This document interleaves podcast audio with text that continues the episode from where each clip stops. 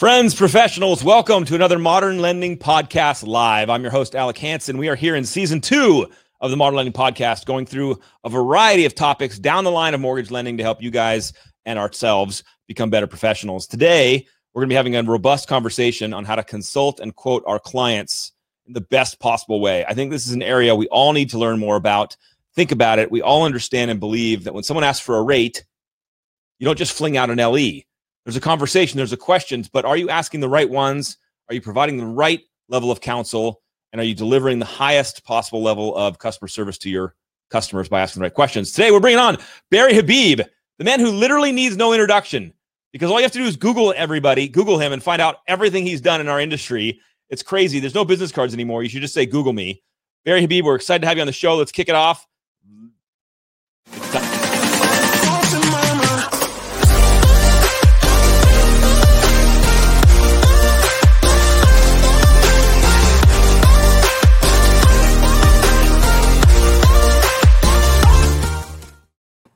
All right, brother. We already got comments flowing in. What's up, Matt? Good to see you. Barry, thank you for hanging out today. Um, you're, I swear you're the busiest guy in mortgage. Like you are just everywhere I look on the internet, I see your face, which is great because you're always here with tremendous information. So thanks for joining today. It's such an honor to be with you always, brother. well, before we start, Barry, you know, I, I definitely want to talk about um, CMA course, all the cool stuff you're doing there. I want to get into consulting and quoting in the digital and modern age, or whatever we call today. Um, but but it's such a privilege to have you. And and one of the things that I that everyone always appreciates about just getting time with you is hearing about the market. There's always confusion. There's lots of man. There's lots of confusion. Um, I feel like there's never been not confusion. I feel like for the last five, ten years, it's been like, well, we don't know. And apparently, with three now golden uh, uh, uh, crystal ball awards, you know, Barry, at least you're closer to, to, to, the reality than any of us. So, what are you seeing out there, brother? Give us some insight. What's going on in the industry today in the market? Well, it looks to me like we're going to probably see rates move up a little bit over the summer months, and the reason for that is just inflation. And when when we talk about interest rates, we want to find out what drives and what moves interest rates, and it's inflation. So, Alec, if you think about a mortgage and think about it as someone who is lending the money, lending your own money, yep. you're going to be receiving fixed monthly payments every month for the next goodness knows how many years. Right. So, if you were to take that payment and buy a shopping list of goods and services, what you discover over time is the buying power of that fixed payment that you're receiving begins to erode. And it begins to erode because inflation drives prices up. So, when inflation's very low, you can have very low rates because the erosion that occurs is minimal. But if inflation starts to rise, then as an investor, you need to be compensated for that by taking a little bit of a higher payment that's coming in through a higher interest rate that you're going to be charging.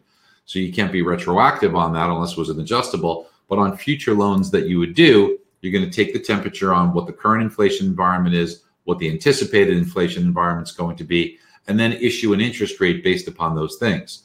So right now, inflation is really low. If we take one of the popular measurements there called the Consumer Price Index, it's in the 1.6% range on the core rate, which is what the Fed really wants to look at because it strips out food and energy. The Fed doesn't have the influence with monetary policy over food and energy prices. You know, you get a tanker stuck in the Suez Canal, Fed can't do anything with that. So what what they want to do is look at the core rate, which which is what they believe they could have influence over. And that's at 1.6%. It's pretty low. It's moved up just a little bit, and mortgage rates have moved up a little bit too. So those are kind of commensurate with each other. However, there's some things that are about to happen, Alec. Right after Mother's Day, you're going to get the report for April's consumer price index. Right. When you get April of 2021, you're going to replace April of 2020. When you look at April of 2020's reading, it was negative four tenths of a percent. So I think that this month will come in positive two tenths, maybe positive three tenths. That's our guess. We don't know for sure, but you got to put a stake in the ground somewhere to write to make a model. And that would mean that inflation would jump from 1.6 to 2.2 or 2.3. You take it to the next month in June, and it probably gets to about two and a half or more because of the comparisons from the previous year. You're wiping out May of 2020, which was negative one tenth of a percent. Yep. So when we look at this, Alec, and you're saying, okay, can you offer a rate in the very low threes or so, or three? Let's call it. I don't know. I'm, I don't know what everybody's rate is today, but around three percent, right? So if inflation's 1.6 and you're charging a rate or offering a rate of three, okay. But if inflation's 2.6 or 2.5 or 2.6 in that range, I don't think you can offer a rate of three. So I believe that interest rates will move up to three and a half, three and five eighths, maybe even a little higher than that over the summer months.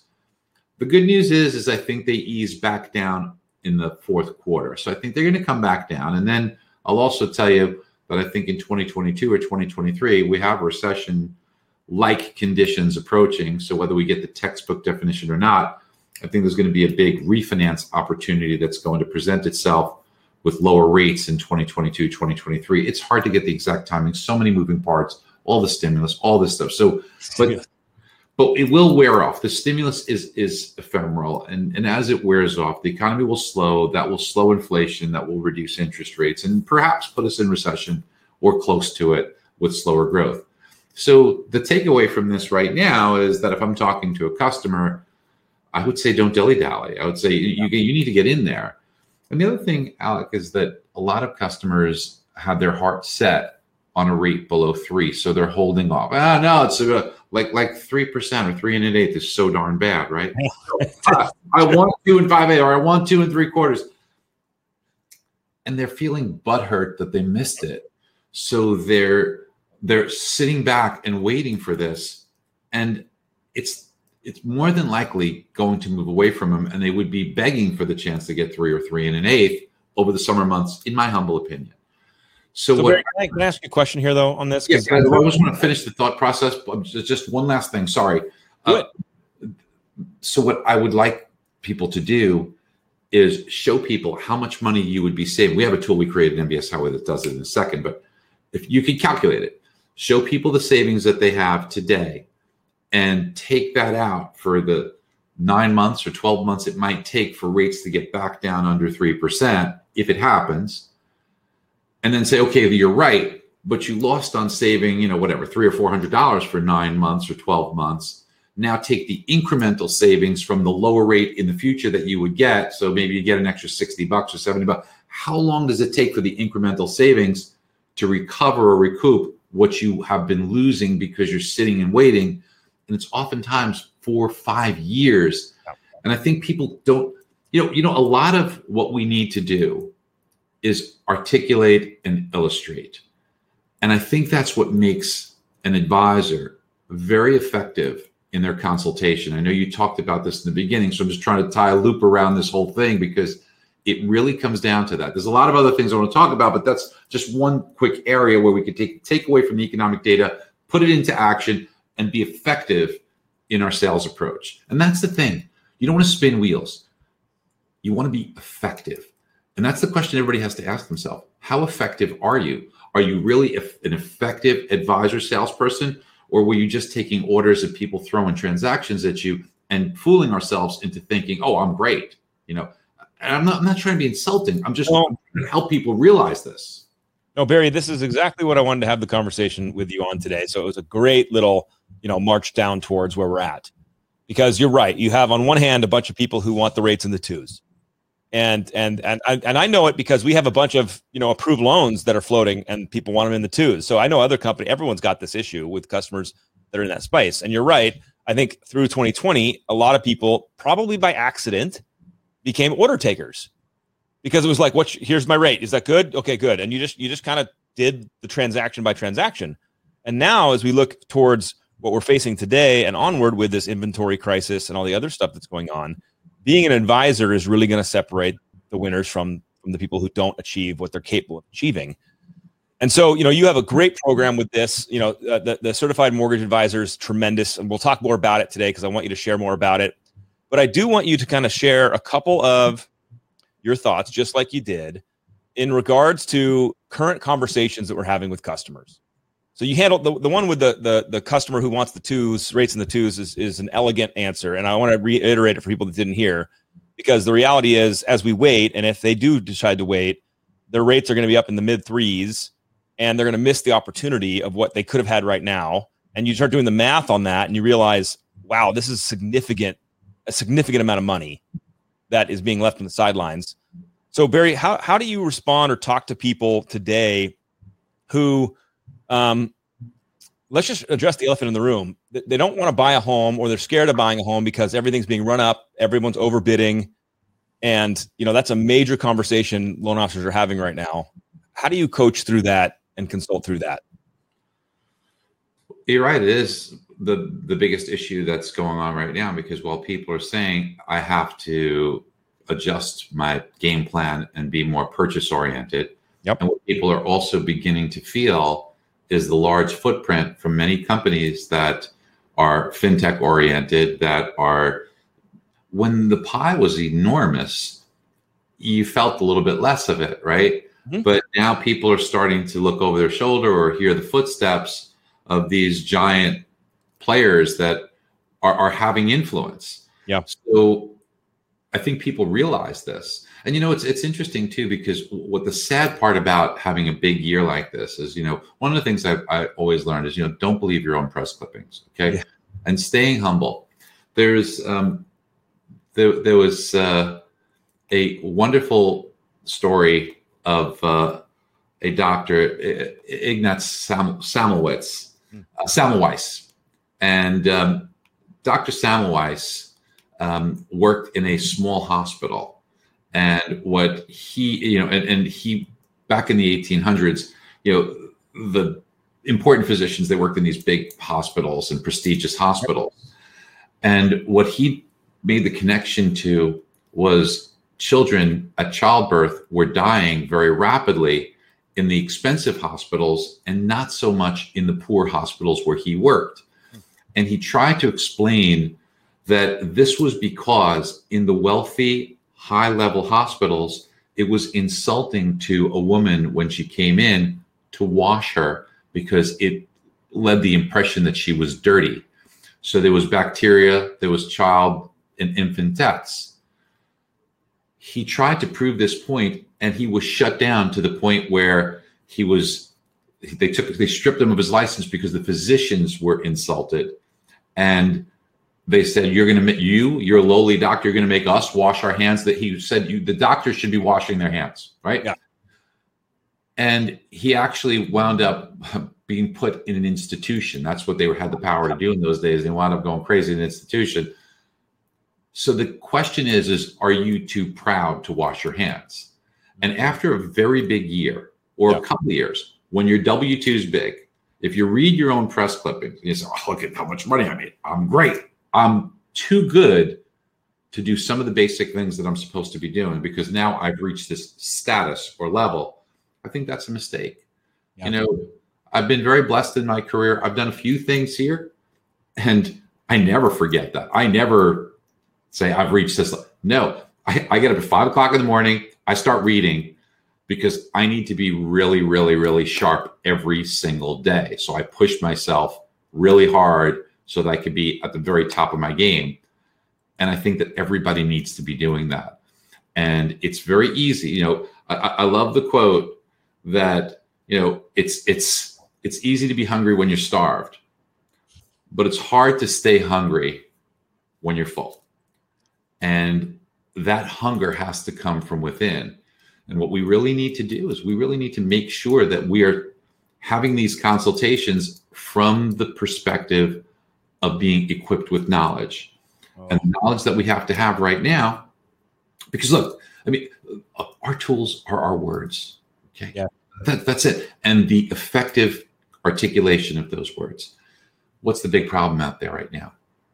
Buyers are losing engagement because they're becoming discouraged. Can't find anything. It's not come back in six months. Yep. We have to show them that six months later, it's going to be worse, not only in rate, but more importantly, prices will go up people are saying prices have gone up. I'm hearing in the media that there's going to be a housing crash or bubble, so I don't want any part of it. And yep. they miss Or they're shy to go above asking price because, well, first of all, it doesn't feel right to do that, and it doesn't feel good to do that. You feel like you're being taken advantage of. So I don't want to play in this game. Now, I'm not saying that always makes sense, but That's there true. will be occasions where it will. So, what are we doing to solve that? Are, are we number one showing things like a cost of waiting analysis for them, which is something we could do. Are we doing things that will show them in a bid over ask scenario in that particular zip code? How long will it take for the value of the home to eclipse what they're bidding? In many cases, it might only take three or four months, but in some cases, it might take five or six years. Maybe that's not a good way to get into the market. Yep. People ask me, is there a housing bubble? There's not an overall housing bubble, but people may put themselves in an individual bubble. If you go out there and you overpay for a home to where it's unreasonable, some cases it's reasonable, and it all depends on the zip code, the appreciate, but you can give yourself your own housing bubble. Yes. Great advice. You're absolutely right. And by the way, can I go back, Barry, on your comment about um, not reading your own press clippings? Because I have to say this out loud because people need to hear it. There, I have I have personally managed and been around originators who had such stellar years that they literally have said to me, "I don't I don't need to work with realtors anymore." Those people, you know, I, I I've made it. I've I've crested through, and I sat there in shock um, and and I and I just don't want anyone else to experience this because you know my dad said this the best when I was young and I was had a chip on my shoulder and I graduated from Berkeley and I thought I was all smart and I went out and started talking to realtors and I was like wow you know mm, these people aren't as smart as me and this just ego 23 year old idiot kid and my dad sat me down and he's like Alec no matter what industry you do no matter what you do in the world you're going to serve somebody don't stop thinking that you get to get away from not serving people you're going to serve people and if you want the opportunity in mortgage, it's serving the real estate community. And I was like, you know, it rocked me. But no matter how good we get, you know, Barry, we have to recognize that that those realtors still have massive influence, still are some of our best partners, and and we need to definitely not read our own press press clippings. So, share a little more about your own private bubble. I mean, I, I'm taking that to mean someone's going to stretch themselves, burn through their savings, take all that extra cash, get that house, and then in a place where they're what I'm talking specifically on is this. In the instance that, and that's why you need an evaluation process. Yeah. In the instance that you're going to be able to get back the amount that you've overpaid for a home. So look, if, if the home is selling, let's just pick numbers. 500 is the asking price. Great. And and the the AVM or appraised value is in that range. Okay. So if I go in there at 520, I need to know when will the value of the home reach 520 or more. That's the that's the big question. People don't know they need to ask this question, but that's the question we have to teach people to ask. Yes. So this the evaluation is if it's going to take 4 months or 5 months, well, it's going to take 2 months to close, 3 months after. That's probably a good deal. And then what is the long-term prospects for this home? Is the forecast for it to be, you know, it's going to be worth in 5 years another 100 or 200,000 dollars? That's a very good deal. So sure I want to pay over asking. But if in some of these crazy instances, the asking price is 500, but the AVM or real appraised value is 450 to begin with. And then they're going in at 550 or 560 or 575 on a 450 property. It might take five years before it eclipses it. And then what we don't know could happen in the interim. And therefore, when we put ourselves in that position, you could be you could be creating a bubble on your home. It's not the real estate market that's in a bubble, but you can put your home in a bubble. So there's a huge conceptual difference that we have to first understand and then explain to others because there is no housing bubble per se. What we're looking at here is we're looking at appreciation that will continue. So if appreciation, now we forecast this year 8%, but if ongoing appreciation is in the four or five or 6% range, but you pay 50% more than the value of your home, it's going to take a long time for four or 5% to reach that. Okay. So we, we have to we have to remember these things step by step and really got our customers more than ever. This is where you get to shine because your competitors aren't going to do that. You're speaking a very different language. And, and there's other aspects too. People don't understand affordability. They don't understand that income does not have to match. The first thing they look at is the median home price. Don't look at that. Look at the actual level of appreciation. And, and right now, year over year, it's 12%. So that's a lot. And then they look at hourly earnings, which is only 4%. Don't look at that. It's weekly earnings because you can work more or less hours. Now that's 7%. So you say, okay, 12% appreciation, 7% hourly earnings. Even with the numbers you gave us, Barry, doesn't make sense. But it doesn't have to because you don't use all of your income. This is where the math comes in. You use a portion of your income, probably around 20% for the principal sure. interest payment. So that means if there's appreciation of 12%, you only need a raise of 2.4% in your mm-hmm. income to meet that, as long as interest rates stay about the same. Yep. And 7% increase in income is handling it. So affordability isn't the issue. And here's the other concept that people don't understand. I'm going to try and break it down because it's a little deep, Alex. So here we go. We're at, I'm buckled up. Let's go. Okay, here we go. You're in California. Yes. We know that it's not inexpensive in California. Okay. It is quite expensive. But yet, Alec, what do prices amazingly continue to do? They go up. Why? In the United States, the homeownership rate is 67% right now. In California, it's closer to 55%. So, how is California compensating for higher prices? The way that it's compensating for it is not because prices need to come down. Prices will come up, but what's happening is is it's shaving off the people that no longer can qualify and now having fewer people that can qualify 55%. But the population is so vast That's right. that 55% of a very big number is more than the homes that are available. So because you have more people than homes, it is the law of economics. If we stop with all the BS and just make it simple, if pe- more people want to buy than people are willing to sell, prices go up. And it's that simple. That's that's it's that simple. So prices in the United States will continue to go up, but less people will be able to catch it. You know, so I, I want to shift as we continue this conversation, Barry. And first of all, Gerard, thank you for this nice quote. Um, it's fun that these guys are all watching us. And by the way, I'm going to ask, I'm going to do this, Barry. I love, this is my favorite thing to do. For everybody that's watching right now, um, if you write a thoughtful question in and we and I like it and I give it to Barry, I'm going to buy you Barry's book, Money in the Street. Oh, that's my favorite thing to do. It's a great book. I've done it before. You guys ask a thoughtful question and we and we answer it because it's nice. I'm going to buy you Barry's book. It's fun. This, this is a part of being live that's fun. I like this crap. I'm not going to put the reading classes. No. So so Barry, let me let me tee this up with this. So one of the reasons I wanted to have you on was because your certified mortgage advisor program is fire. It's incredible. You put a lot of effort into it. In fact, I said this to you before we, we kicked off. You know, I've had leadership at this organ at, my at loanDepot tell me that that in their 20 years of experience through your CMA course, they learned more than in the mortgage, you know, world than they have learned in their entire 20 years in the program. And so if anybody is looking at how to become a better consultant, Barry has nailed a couple things that no hopefully he didn't miss. Number one, your words are your weapon. Your words are what's going to separate you, and your knowledge, how you use those words, is what's going to differentiate you. And if you're in a competitive market, which we're going into, because as the market kind of shrivels down and refinances kind of turn a little bit softer, all the big guns start going after all the same loans.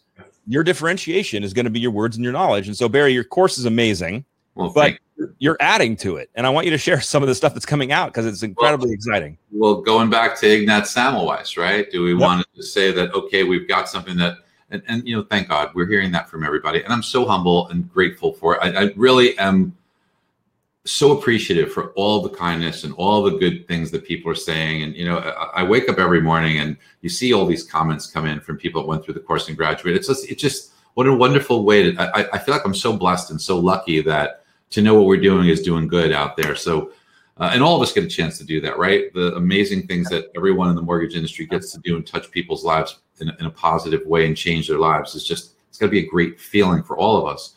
So, I don't want to be like, okay, well, that was good.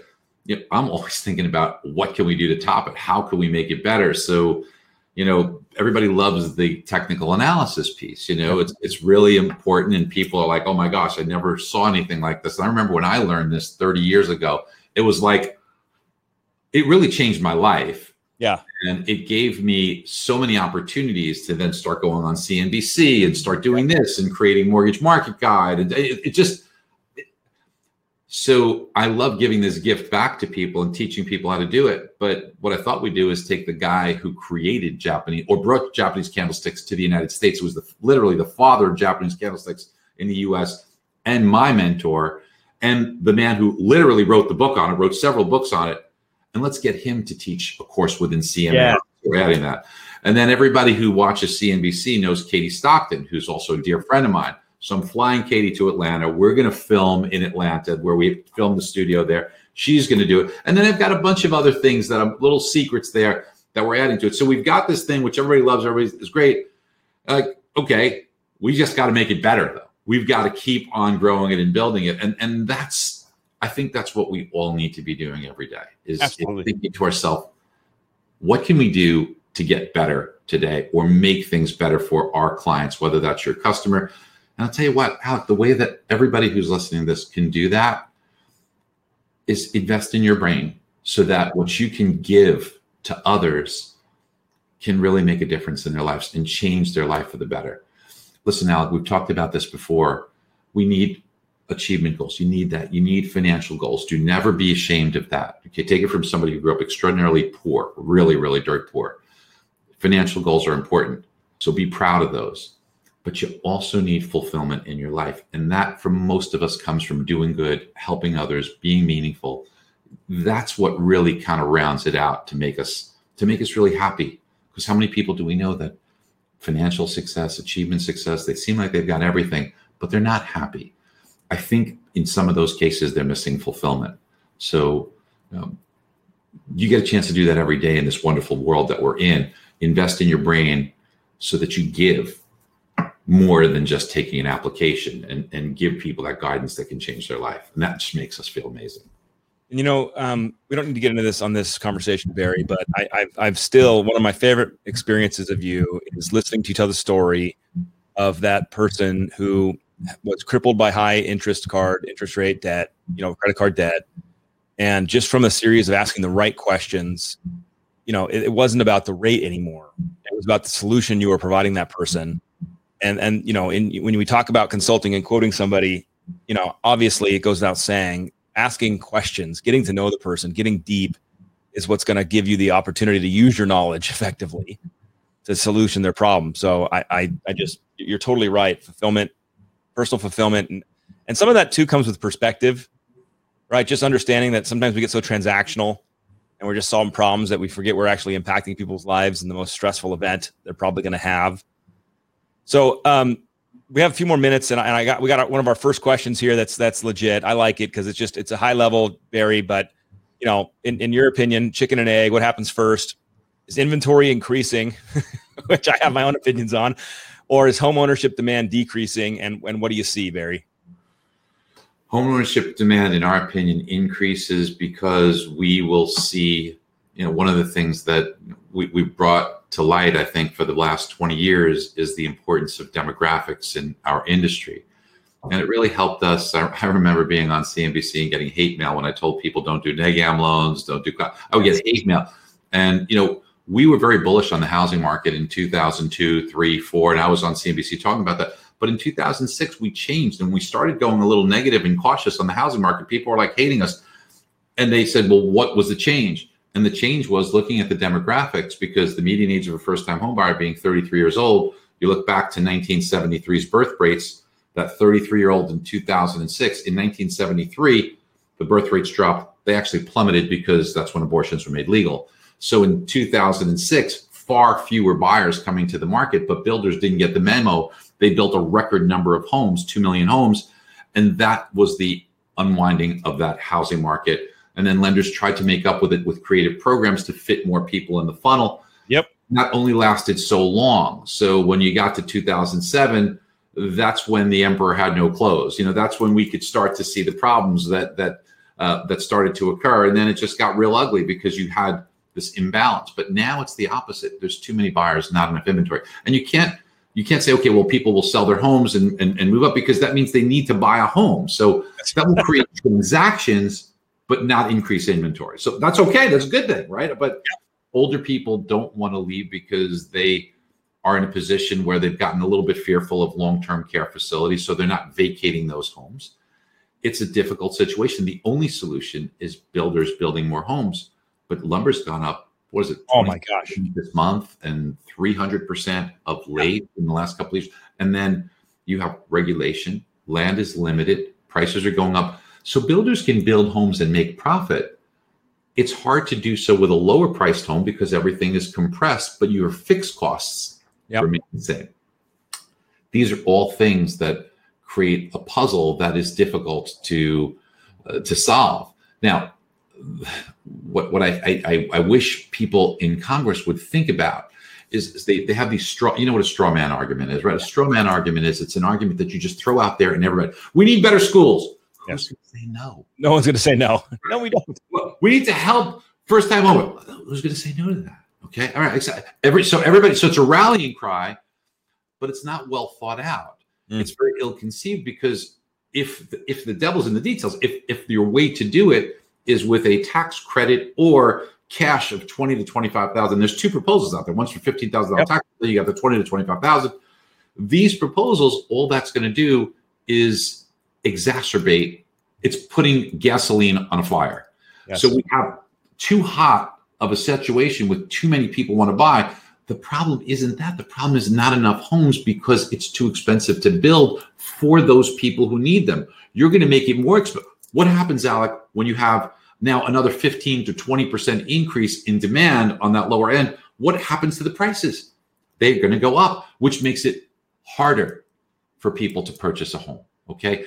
So if we were to just think about this in Washington and say, wait a minute, if we were to try, I know it's less popular because it doesn't buy as many votes for you, but it really addresses the problem if you were to say, you know what, let's give builders who are willing to build 75% or lower, 80% or lower in the median home price in this marketplace, let's help incent them to do that by subsidizing the increase we've seen in lumber or making regulation a little bit easier for them or whatever it is. Yeah. Let's help them add to supply so yeah. that now you really help the people that need it.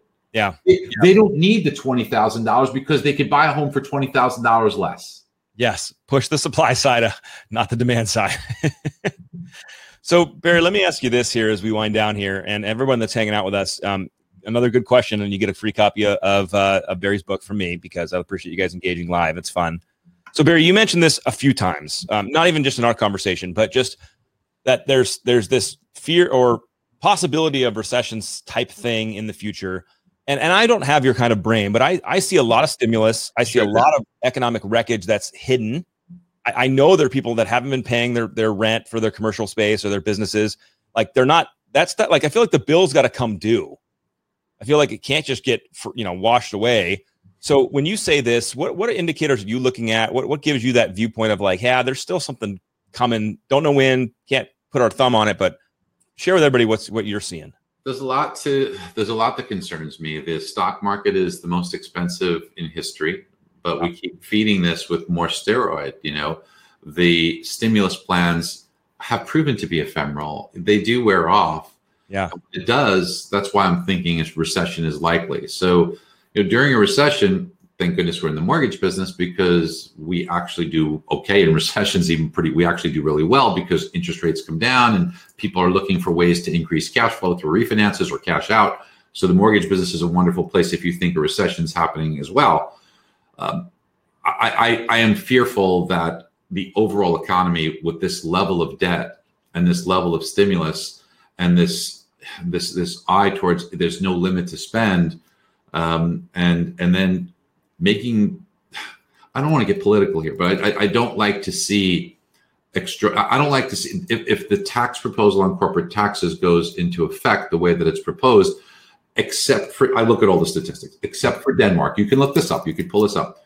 There would be the most expensive countries to do business in the world. Number one would be Denmark, and if this proposal goes to number two, would be the United States. And I don't have to tell you that this is more competitive than it used to be. This is not 30 years ago. No. The, the, we, we, are we, we need competitiveness and we need to incent creativity. How many businesses that are out there today were started in Europe compared to the United States or other parts of the world where they have greater population? We do this with incentives. We do this with with fostering entrepreneurship mm-hmm. And not punishing these things. And I guess the philosophy here, and again, I'm sorry if, if I don't mean to do anything that offends. I'm just speaking it. That's what I asked for. You know, uh, if if we here's what happens, it takes you longer to get an Uber ride today, and it's more expensive because on average people are making 17 to 18. This is a fact. This is I'm not. This is a fact. 17 to 18 dollars an hour to be paid to stay home, and that is keeping people from going out to work. And that is helpful if you need it. I'm a huge humanitarian. I love helping people. I love doing charitable work. I, I do a lot for my local hospital. I do a lot. But I don't know if this is the wisest thing to do to pay people to stay home um, because it does hurt our economy and it erodes skills. Mm. You ever see somebody who's been out of the workforce for a few years and then they try and come back? It's hard. It's, it's hard. Hard. I, I just, I've always said this. I wish that every congressperson, Democrat, Republican, doesn't matter, would be recipient of a Rubik's Cube because they all have this linear way of thinking and thinking, okay, so if I just turn this, everything else stays the same and we'll just get more of it. They don't understand. And that's why you always hear unintended consequences. It's unintended consequence because they don't think it through. Yep. If somebody would show them the concept of a Rubik's Cube, that if you turn this, it affects all the other sides. And that's why you have to be careful in trying to think it through. But they don't typically think that way. And that's why we get ourselves into trouble. So these are the things I'm looking at. It's a long way of answering your question, but there is a lot that I'm concerned about, Alex. You know, and, and people are having the same thought process, Barry. So it's wonderful to have your insight just shared and let it go into people's brains and let them, you know, stir it around. Um, okay, so we're going to wind down here, Barry, but I got one more question that I absolutely love because it's a total different direction. And I, I just, I want you to put your loan officer hat on because, you know, you've got that street cred. And from Michael Stowers, he asks, if you're a brand new loan officer today, how are you time blocking or what are you doing to generate more business? And I love this question because it's so simple. We're talking about all this complex stuff. You know, what's going on with the world and the industry and the and, and, and recession and rates. But like, you know, a loan officer is saying, how do I get more opportunities? What do you say, Barry? So leverage is important. So the first thing is is that Michael, don't hate me for this, but I'm one of those people who have never believed in time blocking because I, I don't think that life happens when I want it to. And I think that for me, I am not so, um, I, I, am not able to dictate how life happens. Um, I have to be adaptable to it. So that means that I have to be nimble. I have to be able to shift gears quickly, and I have to be able to accomplish as much as I possibly can within the time that we're allotted. And time blocking means that there can be periods of wasted time. There can be periods of chasing. If I say, well, I'm going to return calls from this, I don't know if my customer likes that. Okay. Mm-hmm. So I want to make my customer happy. In addition to that, I don't like playing tag and trying to communicate back and forth because now I'm available, they're not available, they're available, I'm not available. So the less I make myself available, um, the less my customer is going to like me, quite frankly. So the first thing is, is I don't, I don't want to um, discourage people who time blocking works for them, but on a personal nature, I don't believe in it. I believe in being adaptable and nimble, um, and and and using my ability to to try and, and achieve as much as I can within the time that I'm given. Now, what can you do to create more opportunities? The first thing I said was leverage. So get yourself in front of more people. Uh, and one way to do that is Alex, you're the you're the Alex, the master of social media. So the first thing they need to do is they need to buy your book, and uh, to use your term, become a web celebrity. And this is the thing that they need to do. You have to have to have great content, and we provide a lot of that. But if you start to give people things that that that they are able to really tune into and learn from you, you become that web celebrity. I love your term. That's your term, uh, which is a web celebrity that people recognize you before you walk in. So the key is really just to to talk to as many people as you can, but don't just talk to them. Have something to offer because you can't give what you don't have. So the first step is feed your brain, the best investment you can make. The next step is to practice your message. Do you practice? Do you record your phone conversations and then critique yourself and say, oh, damn, that was awful? Or that was really good. I did that for a long time and I couldn't believe the crap that came out of my mouth. but that's the only way I got better. Are we working to get better every day? And if you're on that, where no matter what level you're at, you're working to get better every single day and reflecting and critiquing and improving, then leverage that. Then do things on the web, post really valuable content that people will learn from when you have conversations with individuals, have something to offer them that's of interest. You will be amazed at how many people will lever that for you and pass that along because you do that when you have a great experience. When somebody, oh, you got to talk to this, you got to talk to her, you got to talk to him. Yeah, you you got to you got to talk to my person. They're great, right? You know, my chiropractor is great. My my dentist is awesome. Somebody who makes you feel like you're really learning from them you yep. need to be that person.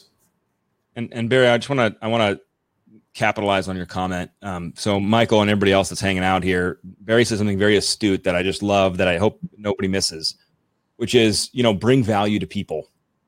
When you bring value to people and knowledge to people, it it exponentially increases your ability to get influ- to get opportunity back from them.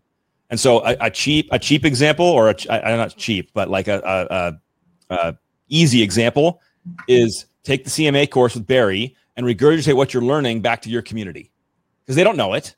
And so as you're learning it, use the tools that MBS Highway and CMA provide and start to share that back with your community. You're, going to be adding knowledge and value directly back to them.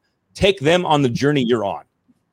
You don't even don't don't profess you're a master of it. Just take them on the journey you're on, and you'll be surprised at how much people reciprocate that. Thank you for the value and engage. So, Barry, um, man, I super appreciate your time it's always fun to get to rap with you, dude. I always learn a ton. Jimmy, Michael, I'm gonna get, get some books your way. Um, thank you, Barry, for for answering some questions like that. Do you have any final nice, comments? Nice to see, by the way, some of our dear friends here. You know, I just looked here. I'm looking and I'm seeing, I'm, I'm seeing like this is like an all star. Oh, yeah, you got Jake Vermillion, Jimmy Josh Ryan, Jake Vermillion, Jenny Mason, Josh Pitts. I mean, these, these are the Michael. All of you, uh, Gerard. All, all oh, yeah. guys are are are I, don't want to miss anybody. Matt, I see you on here too. You know, um, Joe, like it's like an all-star team. And you know what's crazy, Alec, is think about this. Every single one of those people is a star. Every single one of them. They're a star. Every single one. Those are the people you would think, oh, do I really need to take 45 minutes out of my day to do that? Because they're probably all so busy. But forgive me for preaching to the choir because you know this better than anybody that you're making yourself better every single day. So I, I, really hope to God that I was able to add a little bit of value because I know how valuable your time is. So I hope to God I was able to offer something to, uh, out of respect to all of you stars out there that are watching this, uh, to make it worth your while. So that's what I really hope today. Barry, you, you definitely did, brother. I, I always appreciate it. Everybody, thank you guys for hanging out with us today on this episode of the Modeling Podcast. We will see you guys on the internet. We appreciate everything you do and hanging out with us. And I hope you guys all have a wonderful day. Take care.